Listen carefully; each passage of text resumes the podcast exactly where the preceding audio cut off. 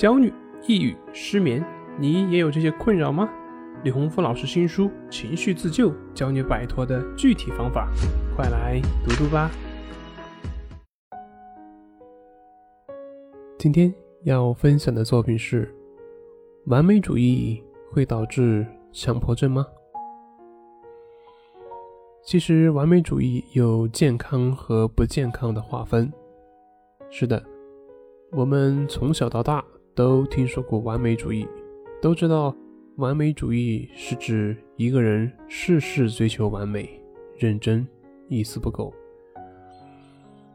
但是在心理咨询的过程中，我也了解到，很多强迫症的朋友表现也是完美主义，但是他们这个完美主义让他们很痛苦，让他们充满艰辛。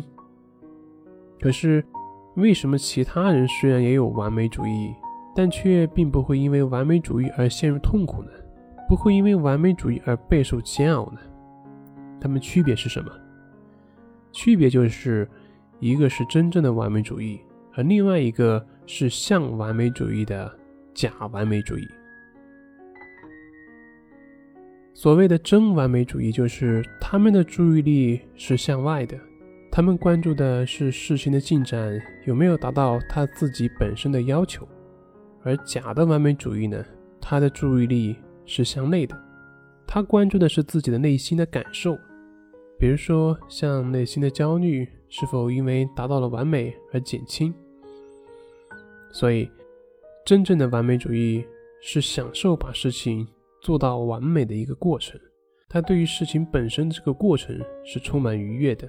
而假的完美主义，它不是这样的，他的内心本身就很难受、很焦虑，所以他不得不去完美。在这个过程中，他的出发点也并不是出于对于事情本身的热爱，而是一种被逼迫。当然，有的时候。真正的完美主义者呢，在事情不如意的时候，也会出现负面情绪，只是他们在这个过程中，更多的会去享受这个事情的本身。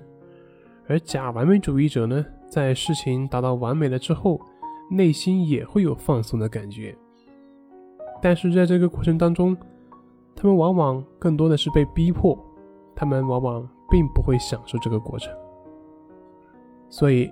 是否是出于对事情本身的享受，决定了是否是真正的完美主义？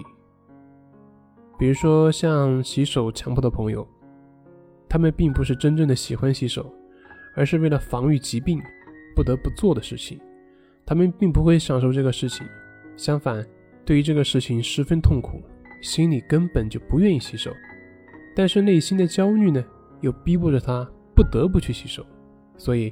我们把它归结为一种病症，而同样的，像我们国家的乒乓球运动员，有时候可能一整天就在重复一个动作，不断的去练习，但是我们并不会认为这个是一个病态的，因为乒乓球运动员他们的内心是没有冲突的，他们的练习是为了让技术更加的精进，而不是为了消除他们内心某种负面的感受。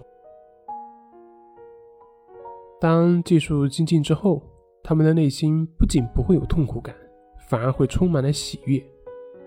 这就说明，追求完美它本身并没有问题，问题是你是为了享受这个事情，还是为了消除内心的某种不好的感受。而这个区别呢，就决定了你是不是真的完美主义。这里是重塑心灵心理训练中心，我是杨辉。我们下次再见。